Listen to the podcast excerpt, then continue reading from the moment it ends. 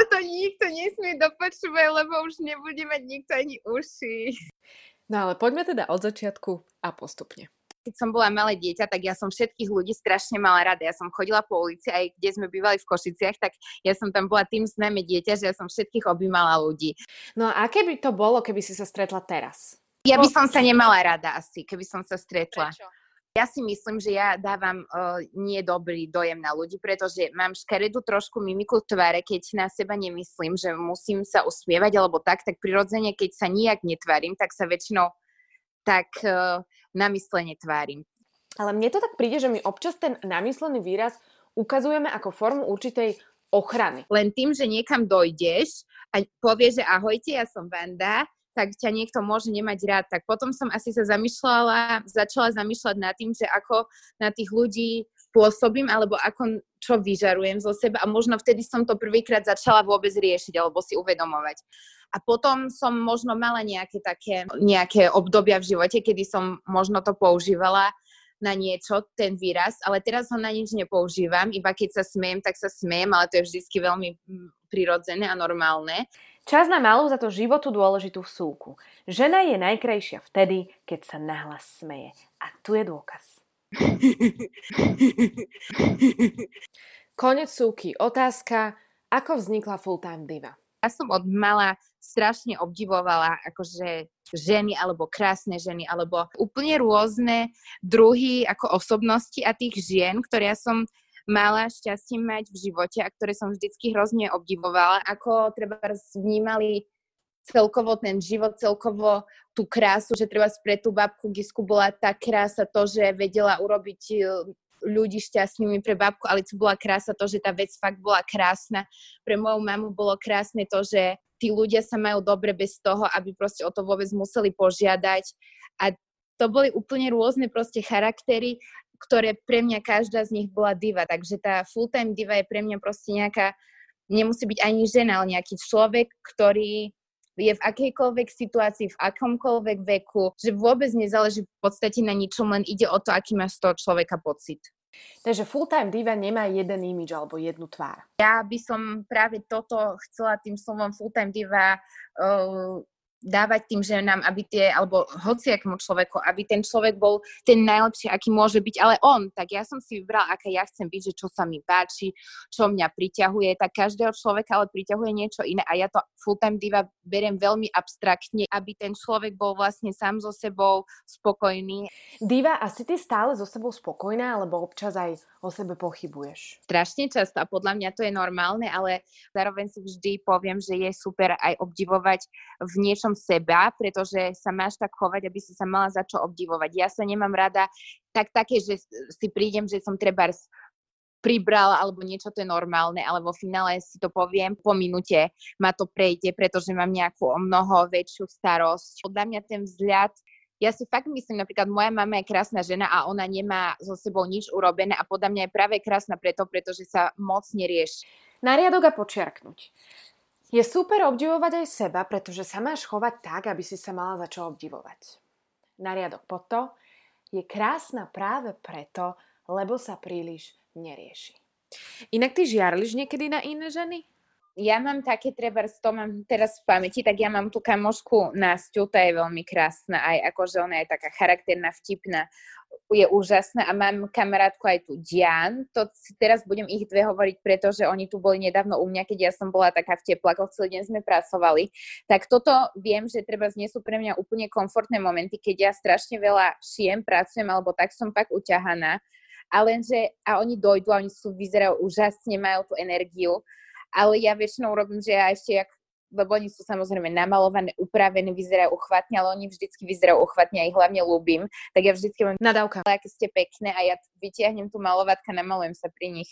Takže ty sa nimi skôr inšpiruješ alebo ich obdivuješ? Mám niekedy, že sa mi páčia nejaké ženy. Napríklad často sa mi páči, ak sa chovajú ženy, že treba, ja som dosť taká, ako nekontrolovateľná, že niekedy moc si neuvedomujem, čo robím. Nemám pocit niekedy, že som taká dáma.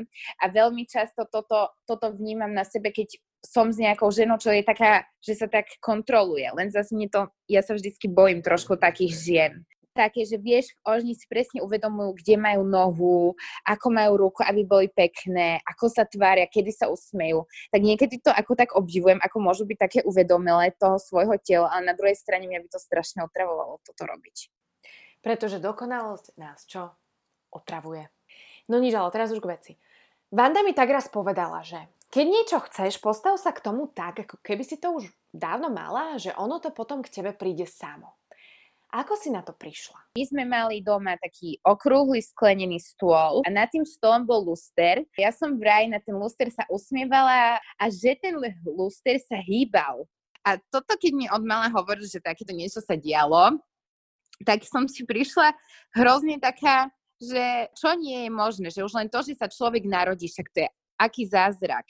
A túto silu si teda začala aplikovať do svojho každodenného života. Ja som strašne túžila, ja neviem, byť na tom Fashion Weeku a samozrejme aj som nad tým pracovala, ale proste ono sa to všetko zrazu tak u mňa v živote vyvrbilo a to bolo asi práve tým, že ja som vnímala, že to tak bude a že je to možné a že je to normálne. A keď ty tomu neveríš, tak ja neviem, kto iný by tomu mal veriť.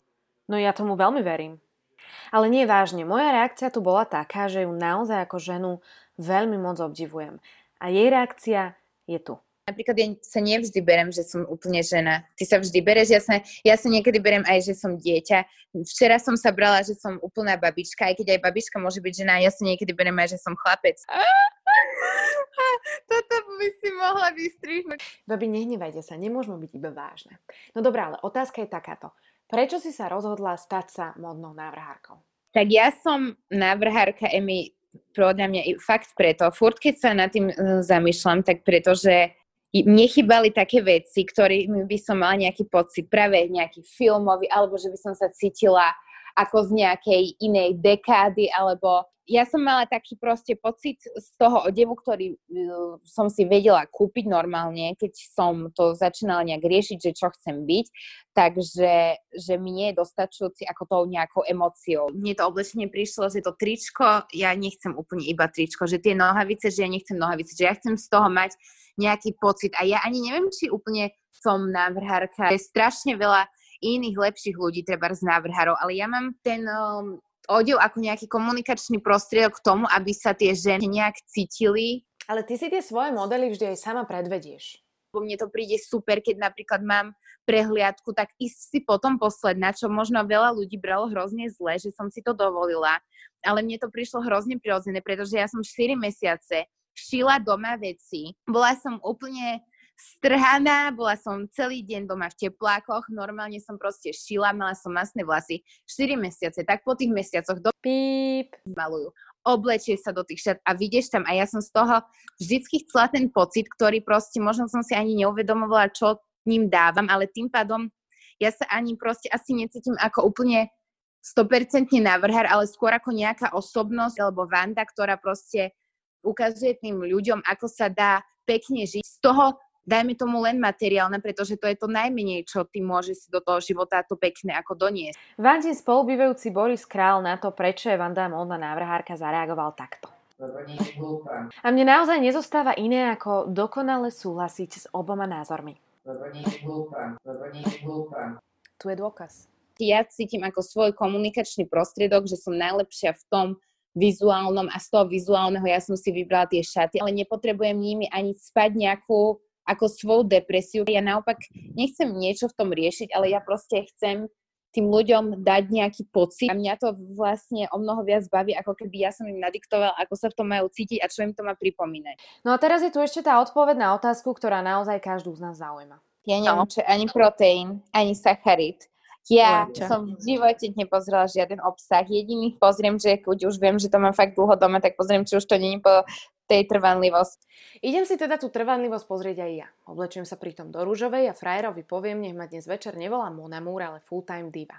Pretože tak, ako nám to povedala tá, či ju celú vymyslela, full-time divou sa nestaneš len tak zo dňa na deň. To vôbec nie. To sa jednoducho narodíš. Tak teda krásny večer, drahé divy. Ideš cikať? Hej.